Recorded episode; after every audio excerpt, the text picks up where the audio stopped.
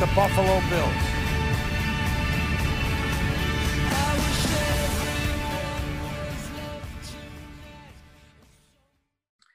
What's up, Buffalonians? It's your boy, Nick English. If you want the facts, the stats, and all the sports info in the 716, you have come to the right place. This is English Encore, Buffalo's favorite sports channel. I'm your host, Nick English. I greatly appreciate everyone for tuning in for today's episode. We have a very special guest. At this time, I'd like to welcome a Syracuse University graduate. You may know his voice from the number of athletic games he called at Syracuse before taking his talents to the men's play by play at the University of Vermont. He is part of the number one sports podcast in America with Barstool Sports in Pardon My Take. And he is the host of Barstool Bench Mob podcast. He is the best in the office. Please welcome Mr. Jake Marsh. Jake, thank you so much for taking the time and joining the English Encore podcast. Thank you, Nick, for having me. Uh, you seem like you're out of breath reading reading that whole bio thing, but uh, I appreciate you having me on. I'm um, looking forward to this. It's going to be a lot of fun. Yeah, you know, I had to give you a great intro. I mean, you're one of the best podcasters in America. You got to hype yourself up, you know? I really appreciate it. I'm, ex- I'm excited to be here. Yeah, I'm really excited to kind of pick your brain a little bit and kind of let the audience get a little bit more, you know, behind the look of how you got into broadcasting and podcasting, kind of your journey to where you're at now. So we'll kind of start things off there, Jake. Um, you know, can you just kind of talk about when you realized you had a passion for sports and what made you ultimately decide to kind of take that career path and ultimately go to Syracuse University? Yeah, absolutely. So, uh, like many people around the country, I have a passion for sports. Um, and everyone, I think, when they're growing up, I think their first lifelong dream, if you will, is to be a professional athlete, right? I think most people say, oh, I'm going to be the shortstop for the New York Yankees, to be the quarterback for the New England Patriots, I'm going to be the shooting guard for the Boston Celtics. Um, and then one day you wake up and you realize it's not going to happen. It's unfortunate. Uh, that lifelong dream comes crashing to an end at one point. So, whenever that happened for me, which was probably like, I don't know, late elementary, early middle school, um, I saw sports media, specifically play by play broadcasting, as some way to still stay involved and have really cool access and be a part of the history that is the upcoming sports games. Um, so when you're sitting at home watching games, who's the only voice you hear? The play by play broadcaster, and of course, the analyst. Um, so that was really appealing to me just to have that opportunity. You get to uh, travel to cool places, you get to make relationships with cool people and athletes and coaches. Um, so that was like the middle school area. Uh, then I get into high school. I started doing journalism. Uh, the news, the high school newspaper. From, I'm from South Florida. Uh, was one of the biggest high school newspapers in the country, Cypress Bay High School. So I became the sports editor there. Um, and then it came time to uh, go to college, of course. Um, and I grew up a diehard Florida Gators fan. Um, that was my number one choice to go to college, and I did get in there.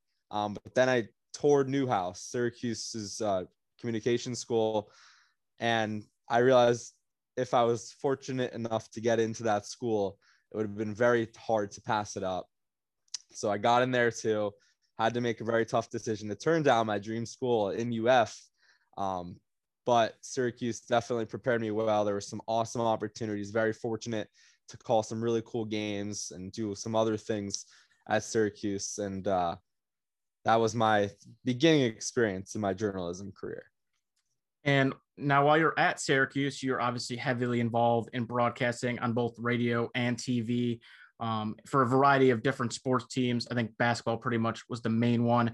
Um, what was the pressure of performing in such a high speed environment, especially at a huge Division One school like Syracuse? And what adjustments and lessons did you kind of learn as you continue to do games there, maybe from your first game doing broadcasting to your last one there? Yeah, for sure. So the way it works at Syracuse, specifically, the majority of my time I spent at WAER, which is the historic uh, student radio station there.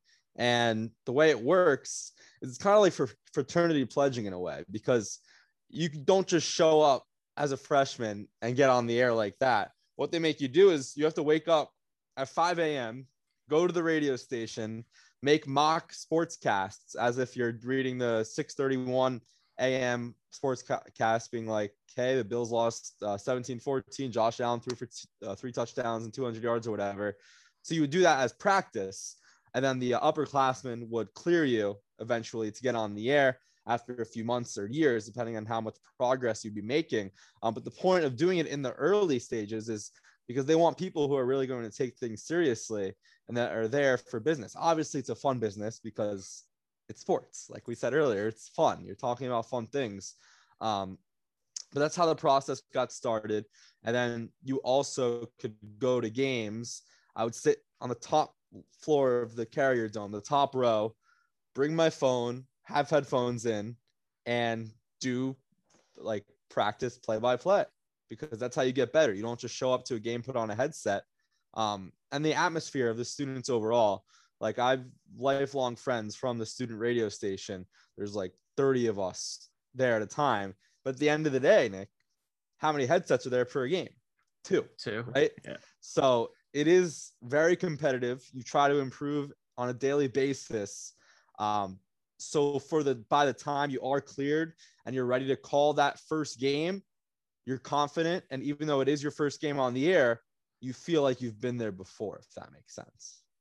Yeah, for sure. And now, when you're going through all of this, was basketball pretty much a sport that you got to choose, or did you kind of have to work your way through different sports to work your way up to one you wanted to do? Because I know when I first started um, at SUNY Cortland, which is actually right outside Syracuse, yep. I remember my first assignment uh, when I did broadcasting, when I first got into it, was field hockey. And I'm thinking to myself, I know nothing about field hockey. I don't know the rules. I don't know half these players' names. And, you know, as I keep doing it more and more, I was like, wow, field hockey is actually pretty cool. Same thing with like soccer, um, things like that. As you're working your way up to basketball, hockey, baseball, football, whatever it may be. So, what was that process like for you? Did you have to like kind of start from the bottom and work your way up? And did you have any pick or say in what sports you could do at Syracuse? Yeah, 100%. And uh, there's one little message that uh, a fellow Syracuse alum, Ian Eagle, uh, told us when he visited us and spoke to us once, just give us advice on broadcasting and things like that. And the thing that stuck with me was that he said, never say no to an opportunity. And to your point, whether it's a field hockey game, treat it with the same amount of preparation and seriousness as you would a Syracuse versus Duke college basketball game with 35,000 people in the Carrier Dome because at the end of the day, you're you're a student broadcaster and you're just trying to get better, right? You have a long career ahead of you. Um, as long as you can uh, sign off a game and be like, hey, I improved on this today. I improved on uh, saying the time and score more often than I should have. I improved on describing the way the ball goes in the hoop uh, more often and more diverse. Then you can go home, go to sleep, and be like, yeah, that was a good broadcast. So I approached the men's basketball games the same as I would approach the soccer's and the field hockeys and the tennis broadcasts. Um, so you really don't want to be picky because, of course, I mean, it's obvious the football and the men's basketball games, the sold out crowds, that's what you strive for, right? And if you keep working hard, you're going to get those opportunities. But you'd be a fool to not take those high school football games seriously because at the end of the day, both games, even though one may more may be more appealing, it's trying to make you a better broadcaster. Yeah, absolutely. And I think the games, like you mentioned, the ones that aren't, you know, maybe the most high anticipated games, the field hockeys, the tennises of the world are the ones that maybe prepare you for the most because it allows you to kind of make mistakes and learn and also just continue to get better. So when you finish at Syracuse and you decide to go take the play by play with Vermont, how did you kind of make that decision? Did you have other opportunities um, that you could have pursued? And then as far as Vermont goes, can you kind of take us through, you know, your process when you're doing either play by play or color commentary, what your preparation is like, you know, before the game, during the game, after, and if you have the choice, do you prefer play by play or color? Yeah, absolutely. So starting off first, the way I got the job. Um, so I graduated in May of 2018, and I think it was July. So two months later, uh, I heard that Sam Hyman, who's coincidentally also a Syracuse person, he was two years older than me. I heard he was not returning. Um, so then I reached out to Learfield IMG, uh, which was who's in charge of the hiring process, sent them my tape from my student radio days. Um, said, heard there's an opening, would love to throw my name in the hat, blah, blah, blah. Uh, eventually they come back, say, can we interview you on the phone? I said, absolutely. Uh, and then luckily, after a few more steps in the process, I got the job there, which was an incredible experience. Rocking my gear right now. I love rocking the Catamounts gear. Uh, I built so many great relationships, got to call some uh, many cool games. Uh, NCAA tournament game a year out of college, which was absurd. I'm so lucky that I got that opportunity.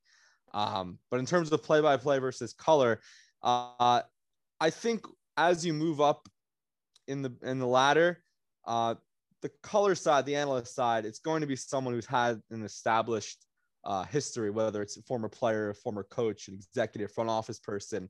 Um, so in student radio, we would, like I said, two two mics. We would usually split by halves, so the one person would be play by play, one would be color, and we would flip at halftime, so both people can get practice. Um, but now, I'm only play by play because realistically, I don't have the expertise to break down the X's and O's of a basketball or football game as a former player or coach would, right? I built my, I worked my way up, getting all the practice in to do the play by play reps. Um, so I, lo- I love calling games in that fashion. What do you think is the hardest name you've ever had to learn to pronounce? Wow. Kind of putting you on the spot, but. Yeah, there's nobody on Vermont that was too tough it helped that three of our guys had the same last name. They're three brothers, the Duncans. Um, hmm. That's a good one. There's a lot of guys from like European countries that have like silent J's or C's that are weird and Z's. I'll, I'll tell you a team that was tough. The University of Maine, when, when I was there, uh, they had some guys, I think three of their starters or three guys had like five syllable last names. And the biggest help, the unsung heroes of broadcasting are SIDs, sports information directors, because they're the behind the scenes media relations people who will spell out the phonetics and the pronunciations for you so that you can practice the days leading up to the broadcast. So by the time you're on the mic and the game starts, you feel like you've known that person forever and you went out for a drink or a pizza with them the night before because it feels like you're so confident. But there's no way you can step up to the plate, put on the headset, and just say someone's name. It takes practice for some of the names for sure. And then as far as the preparation process, I know when I first started, it was very much because I was so new to it, I would be spending three to five hours, you know, in a library doing six, seven pages of notes, writing down stats and going back like years and years. And, you know, what was your preparation like? And as you went on, how long did it take you before you kind of maybe only broke it down to maybe one or two pages because you know, okay, I can know these things in the back of my head. These are important stats I want to write down. Maybe some information you used to write you realized as you went on isn't as important as other things. What was that whole preparation and transition process like for you? Yeah 100% each play-by-play broadcaster has what they call charts or boards. Um, basically a cheat sheet if we're comparing it to school studying for a text test right? You try to fit as much as you possibly want or can on a sheet of paper uh, the way i do it is i have one giant sheet for each team to try to keep it organized and on that sheet, it'll have literally everything about that person number, age, height, weight, hometown, uh, stats. It'll have high school accolades. It'll have favorite kind of chocolate. It'll have favorite movie. Because at the end of the day, you don't know what you're going to need to use. And you spend all the days and hours, like you said, you were at the library, I'm on the couch or whatever, uh, in a meeting room, prepping all that work you're probably only going to use like 10, 10 to 15% of that work. Is that annoying? Sure. But heading up to the broadcast, it makes you more confident that you're telling yourself, I'm ready for whatever happens in this game because it's not like if in a newscast you have a rundown and you have the checklist A block, B block, commercial, C block, D block, tag out. In the game, you don't know what's going to happen. You know there's going to be a tip off after that, you have no clue.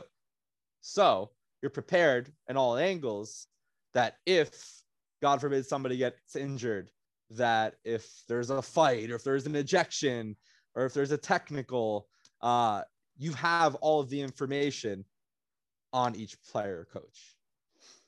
And then, so you're at Vermont, and then you start working with Barstool Sports and Pardon My Take. Can you kind of just talk about what that whole experience was, how you ended up there? Because I'm sure there's so many people in America that are applying for jobs at Barstool because you guys do an incredible job. And I'm sure I would also love to hear what a typical day of work is like, especially preparing for the number one sports show in America. I feel like a lot of people have a misperception of everyone's kind of just joking in the office, whether it's Big Cat, you, PMT, Hank, whoever, or just any other podcast, whether it's Biz, Ryan Whitney for Spittin' Chiclets.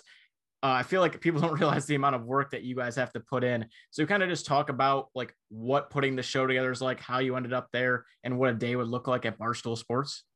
Yeah, 100%. And the way I would say it is everyone's role there is completely different. I have a completely different day than Big Cat and PFT and Hank um, because obviously we all work together on part of my take, but like I have bench mob, Big Cat has the yak, PFT has macro dosing, Hank has his fantasy football podcast. So there's no similar uh, itinerary for every single person. Um, but I can walk you through from the part of my take perspective um, on, on show recording day. So you're an AWL award winning listener. The show comes out Monday, Wednesday, Friday, uh, which means our busiest days are the recording days, which ironically are not Monday, Wednesday, Friday. It's Sunday, Tuesday, Thursday, because that's the day before. Um, so this week we're recording on Memorial Day week, a little bit different. Um, we had a Tuesday, Friday episode, I guess. So tomorrow is Thursday. Uh, that's a recording day. Um, things will usually not start off early, um, especially now because the playoffs are going on. So it'll be much later days. Um, we'll we have an interview tomorrow. Um, so we usually base off recording times either before or after the interview. Uh, and sometimes we'll record half the show before or after, depending on how busy everyone's schedule is. But given that it's the playoffs, it's going to be a late night. We won't record the bulk of the show until midnight, 1 a.m. Um, because you want to wait to see what happens with the games, right? To talk about them because that delivers the most fresh takes from Big Cat and PFT. Because if you wait, if you don't stay up, there's not much to talk about, right? Because you have to wait to see what happens to the games. That's the nature of sports. Um, so it's that it'll definitely be a later start on the podcast again, but we also have Soul Streams, which is the broadcast that I'm the play-by-play voice of. We have a cornhole broadcast tomorrow. That'll be in the afternoon as well. Um, I meant we talked about the bench mob college basketball stuff. We had an emergency show today because Coach K is announcing his retirement. So no two days are the same. The point being is that that's what makes Barstool so unique and so fun is you walk into the office one day and you truly might not know what you're getting yourself into, you know? Yeah. And I mean, Big Cat, PMT, you guys, they're warriors staying up after midnight as they keep referencing for these games. Um, Damian Lillard certainly did not disappoint last night. Um, so as far as pardon my take goes, what was like your almost like wake up moment as far as I'm sure you obviously got some following when you're at Syracuse, you're at Vermont, you're being seen and heard by, you know, tens of thousands of people. At what point, whether it was just in Barstool or at Pardon My Take, or just maybe an event there, that did you kind of just like hit you? That's like, oh my God, like I'm kind of a big time person. I mean, you go on your Twitter, Instagram, you have tens of thousands of followers, hundreds of thousands of followers. Was is that kind of like a surreal thing to you now that you know it's an everyday thing for you? Yeah, it's it, it really was crazy. So um, the PMT Sports Biz Twitter account that I run, it wasn't mine from scratch. Um, it was the Blake Bortles Wikipedia account that was like dead for for a while before I took it over. And then the first tweet I sent from there, it had like 61,000 followers or something. I tweeted out what was my first tweet? It was something about the NBA finals or something. I press tweet and then my phone basically breaks. I get all these notifications like retweet respond because my personal Twitter account, Jake Marsh 18, it had 800 followers it would never break like that. But when you, you're on that big platform in the spotlight, you realize, holy crap, that's a lot of people. Uh, so I had to go right into the mute of the uh, push notifications. And that was a wake up call, if you will, that this is a really big platform, unlike anything I've been on before. Um, so that that is why um, you listen to the podcast. I don't like to curse on the podcast or say or do anything inappropriate because I wanted to stay professional. And I know it's a big platform, and every single word, everything you say or do gets inspected. So I just like playing the safe route, which is rare. Big Cat PFT, they love making the, the funny, dirty jokes, and they're great at it. I like being the straight man, if that makes sense. and how hard is it for you to kind of like do that? Because I completely understand where you're coming from as far as like being professional and like just listening to episodes, you know, they like to egg you on, or when you're doing stuff for like charity, like, will you curse for charity? Things of that nature. Yeah. How how hard is it to like, you know, every once in a while not just like slip up and curse? Like, how hard is it like being like that guy? But at the same time, I feel like you cemented yourself as that guy on the podcast, and it like fits you as like a role greatly, almost like a role player for a team. Yeah, 100%. It, it definitely adds a little bit of a different dynamic uh, to the show because, like we said, Big Cat, PFT, Hank, Billy, Liam, they all don't mind cursing and things like that. But the way I was raised in broadcasting and in journalism is it's if you curse, you're fired, right? If you do anything inappropriate, you're fired. So my brain's just been just trained to not do that. So why change it up here? You know, plus, like you said, it kind of fits because it's so unique in the barstool world.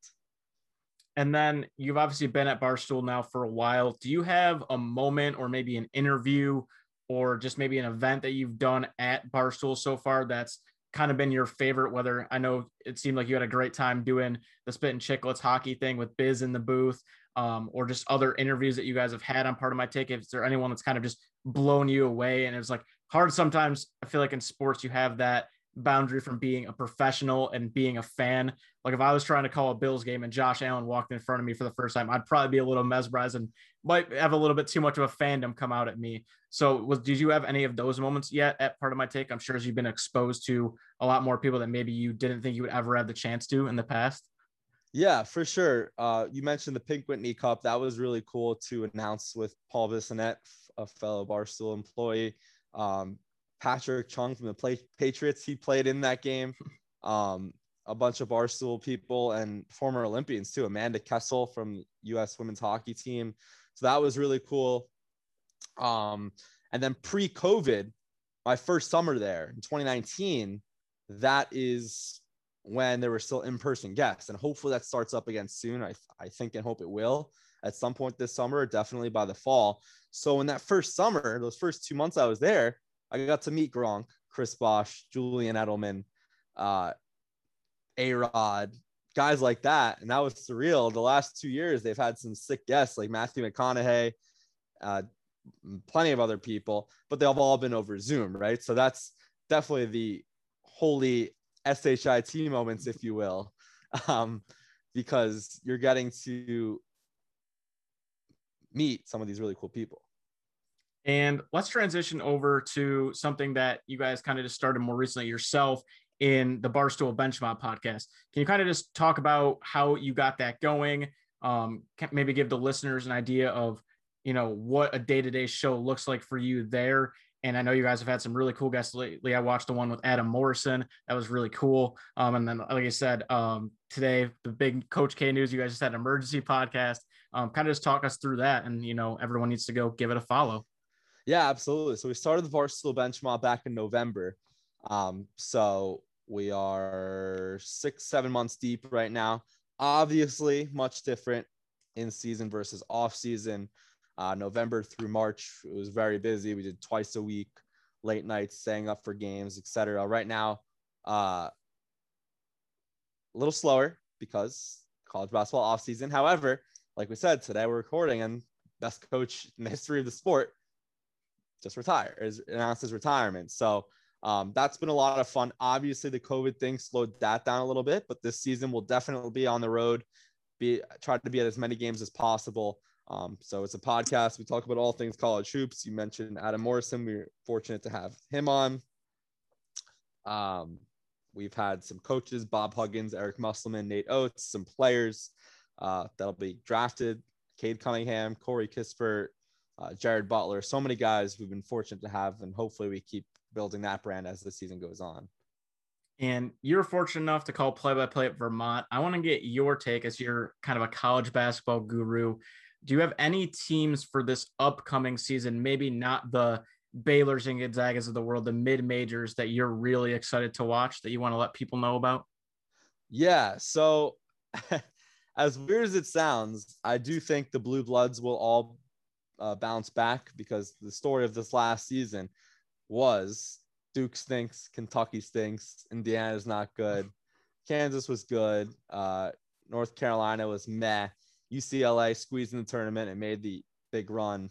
Um, I think they'll all bounce back, especially with the Duke news. Coach K, you've got a feeling there's going to be some sort of magic that happens this season. Could they win it all to send him out into the sunset?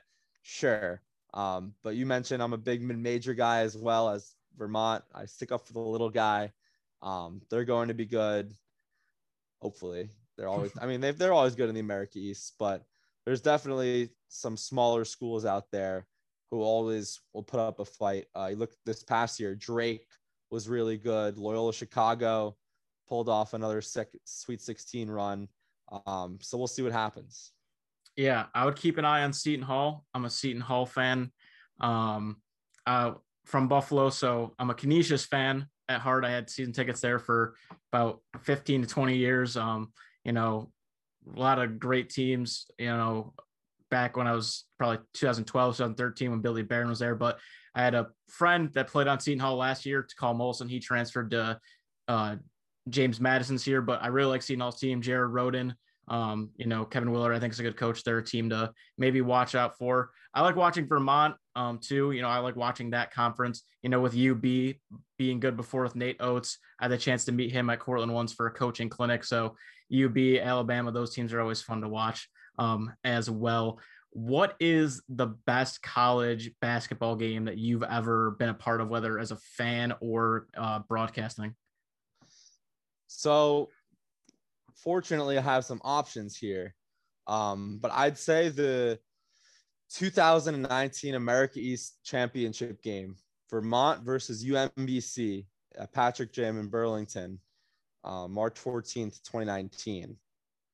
The backstory in 2018, I was I was still in Syracuse. I was before graduation. Uh, Vermont hosted UMBC in the America's title game. UMBC hits a buzzer beater to make the tournament, pull off the upset over number one Vermont. UMBC gets in the tournament. You know what happened with that story. They make history, 16 seed over number one Virginia.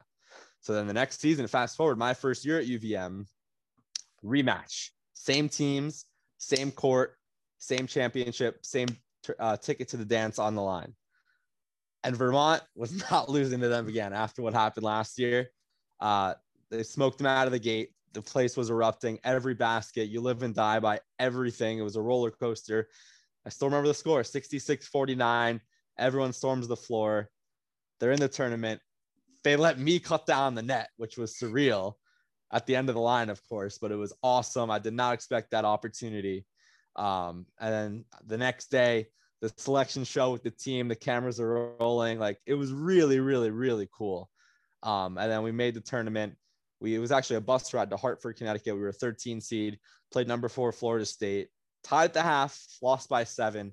Um, but that whole week was so cool to be actually a part of the team on a tournament run was a dream come true, and that was that was awesome. And then before we close today's show um, with a cool draft topic, I would just want to ask for any listener that maybe has aspirations of being a podcaster or a broadcaster, what is the biggest advice you would give to them on their journey? 100%. And we kind of t- touched on this a little bit earlier. Um, but if, especially for the play-by-play side, just never say no. Like Ian Eagle told us, um, don't be picky. Call any game you're you, are you are given the opportunity to call. And then B is you have the resources to go to work. You can start calling. You can start doing a podcast on your voice memos app on your uh, on your phone. You watch the NBA playoffs tonight. You talk to yourself for 20 minutes. so I like this, this, and this. Send it out to some mentors in the business, some people you made relationships with. Um, if it's someone you don't know, be respectful in their DMs or whatever and be like, hey, I'm this, would love your feedback. Uh, anything, anytime would be possible. Um, and then you take whatever feedback you get and you keep practicing, you keep getting better. It's impossible to get better in the business unless you do practice. And I know that's cliche, but it's true because you can't just sit there and then do nothing for three months and then in three months hop back on the mic and expect to make progress. You got to keep working hard and things things will work out. Yeah, absolutely. I mean, that's pretty much the whole motivation for me why I've been doing this podcast for two years, just to stay ready for when an opportunity comes, regardless if it's one listener or a thousand listeners. You got to just always be prepared. Um, but we're going to close off the show with a really cool draft topic. So we're going to draft five picks each. College basketball games we wish we were in attendance for. We can either do the men or women's side or a combination of both. So, as you are the guest on the show, I'm going to let you go first. We'll do a snake draft and go back and forth. So, you go first, I'll draft two, and it'll go back to you. A lot of games to pick from. Um, so, I'll let you get it started. All right. Uh, oh, my mic. All right. So, we just touched on it earlier, but there's got to be something of being at the first number 16 to be to one that you'll never forget for the rest of your life because that is they talk about it before before that happened in 2018 they talked about it every single year when's it going to happen? 16 seeds are 0 and 142 against number one seeds. It's never going to happen. It will one day yada yada yada. And then it happened in charlotte on that friday night. And you'll never forget where you were. You really won't no matter even if you don't like college basketball, if you like just sports overall, you will never forget where you were standing when UMBC beat Virginia. So that'd be number one on my list because just the historical aspect of it, even though it was a blowout, the, the history side. Absolutely. That would have been one of my top two picks for sure. I'm going to go with maybe a more obvious pick um, in the 2016 championship game between UNC and Villanova, the Jenkins buzzer beater that was just a crazy game with Marcus Paige hitting the off balance three to tie the game. I feel like at that point, everyone thought, you know, if this game goes to overtime, UNC has all the momentum, and then they're coming down. And I want to say it was Ryan Archie Arcidiacono that I heard recently on the podcast said that that wasn't even the play that was originally drawn up, or they had never run it before, and they toss it back, and Jenkins hits that uh, buzzer beater and that was. Actually, it was Jalen Brunson. Jalen Brunson was the one that told a story on JJ Redick's Old Man in Three. So that's just crazy that you know that how that game ended, and you know Villanova goes home champion. So that'll be um, my first pick, and then my second pick. I'm actually going to go 2010 championship Duke versus Butler, just for the sole fact of it was a great game and it's one of like the biggest what if moments in college basketball history with Gordon Hayward just missing that super long range shot to potentially give them the win. And that was part of a great, you know, Butler core of years of basketball. So that would be my second pick of a game I'd like to be at. Those are both great choices. And it pains me to say that uh, Syracuse is in that final four in 2016. I went down to Houston. And then once they lost, I left town, passed up the ticket to the championship game. and little did I know, I missed the greatest finish in college basketball history that stinks. I just, oh, it sucks because I'm I literally passed up a ticket to history. I was with my dad, and we're like, I don't really care about this game. Syracuse is out. Let's just go home. So I'm back to school, and I missed out on it. Um, but yeah, that, that's a great choice. Houston was an awesome Final Four venue. Went to the Fan Fest or whatever, but Syracuse got smoked by UNC in the round before. Um, my next pick, it's probably the highlight you see most of something that doesn't have to do with the game itself. It's Jimmy V running on the court after NC State and Houston. I guess they did win on the buzzer beater dunk, but you don't remember that as much as you do remember seeing him running on the court. And obviously, uh, his story, they've raised tons of money for cancer research. They had the Jimmy V Classic in November, December. Dickie V does a great job raising money for that awful disease. Um, so just that that would have been really cool to be at. And I realized it was what 1983, so um, way back before both of us were around. But um, that would have been really cool to be a part of. And you have one more before. Yes. So I mentioned I'm a Florida Gators fan. I'm gonna pick, I guess, either one of their 06 or 07 championship games because seeing your favorite team cut down the net has to be really cool. Yeah, absolutely. I mean, those teams were awesome, you know, with Horford, Brewer, all those guys. I mean, you're a Heat guy, Udonis Haslem, Florida guy. Um, he is like the heart and soul of Miami. So Absolutely. definitely love the Florida teams. Definitely Mr. don't love- 305. Yes, sir. Um, so my next two, this is tough. Um, I'm gonna pick the 2018 women's national title game. Um, between- Yes, the Mississippi State Notre Dame Ogunbowale buzzer beater for the win. That game was just absolutely nuts. Um, one of the best games I've ever watched. I feel like women's basketball doesn't get nearly the amount of credit it deserves. They had a great tournament this year too. Um, that game was just absolutely crazy, especially coming off, you know, Mississippi State snapping UConn's 111 game um, winning streak in 2017 um the year before so like there's just those two years for them were just insane so that would be my third and then my fourth i'm to go with alabama versus minnesota in 2017 when alabama had three players Three on the court at the end of the game with colin sexton. That game was nuts. I remember i was at a buffalo wild wings and all of a sudden you see the benches or the bench clear for alabama and all of a sudden all the players start walking off. I'm like what's going on? I'm like oh my god. They all just got you know, taken or ejected because they left the bench. You know, then a guy fouls out, then you have an injury, and then Colin Sexton goes out there, almost wills them to a win over a really good Minnesota team. I want to say they were ranked 16th at the time, and it was just a crazy game. I think that'd be an awesome experience to be at. 100%. And Those are two great choices. Um, I have two games that are both from the same conference. And Close it out. East. Close it out strong, Jay. Close it out strong. it- it- it's the Big East. One, the six overtime Six game, overtime, Syr- Syracuse and UConn. That would have Yep. been unbelievable to be at because it could happen again. I feel like it might. We've seen a couple of four overtime games. I feel like every every year. Um, but six overtimes, just the fact that it was Syracuse and UConn, right? Jim Calhoun and Boeheim, the history of it being at the Mecca, at the Garden, right? That was awesome. Um, and then the last one, also UConn based, is the cardiac Kemba game. That would have been my next Because- pick. Yeah. That was a really, really that was a start of a really special run from UConn in 2011, right? So that was awesome. And then a bonus pick, I can't forget the women too. Just being a part of the uh, UConn women national championship run, 2009, 2010. Just that's something I think we're confident and we're never going to see again. That winning streak. So to be to see that in person with Geno Auriemma, Maya Moore, and all those fantastic uh, women's athletes, that would have been really cool to see. yeah, those UConn teams, both men and women, were great. I remember my first NC tournament I ever went to was in Buffalo, and is when Shabazz Napier was on UConn the year Yeah. they made the run and won the title. Um, so those teams are always fun. Um, dang, there's so there's so many great you know picks. I I, would have definitely taken the Kemba one if you hadn't. Um, looking over my list now, dang, there's so many good games.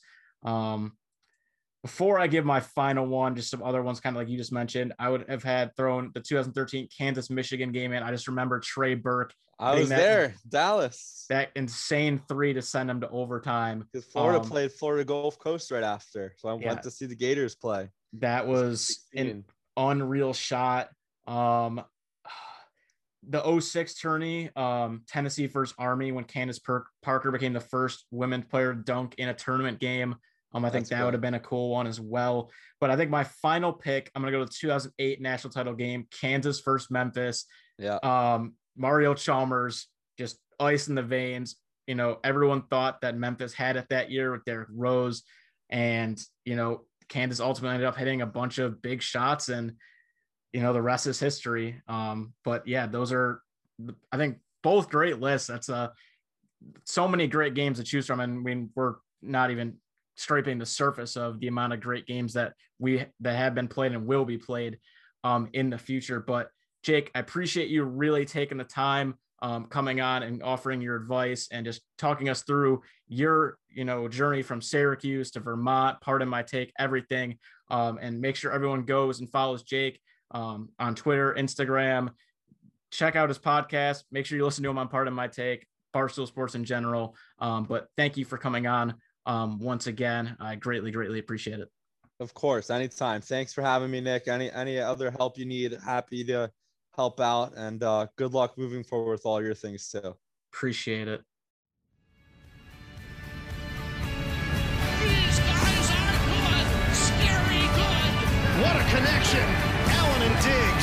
No one circles the wagon like the Buffalo Bills.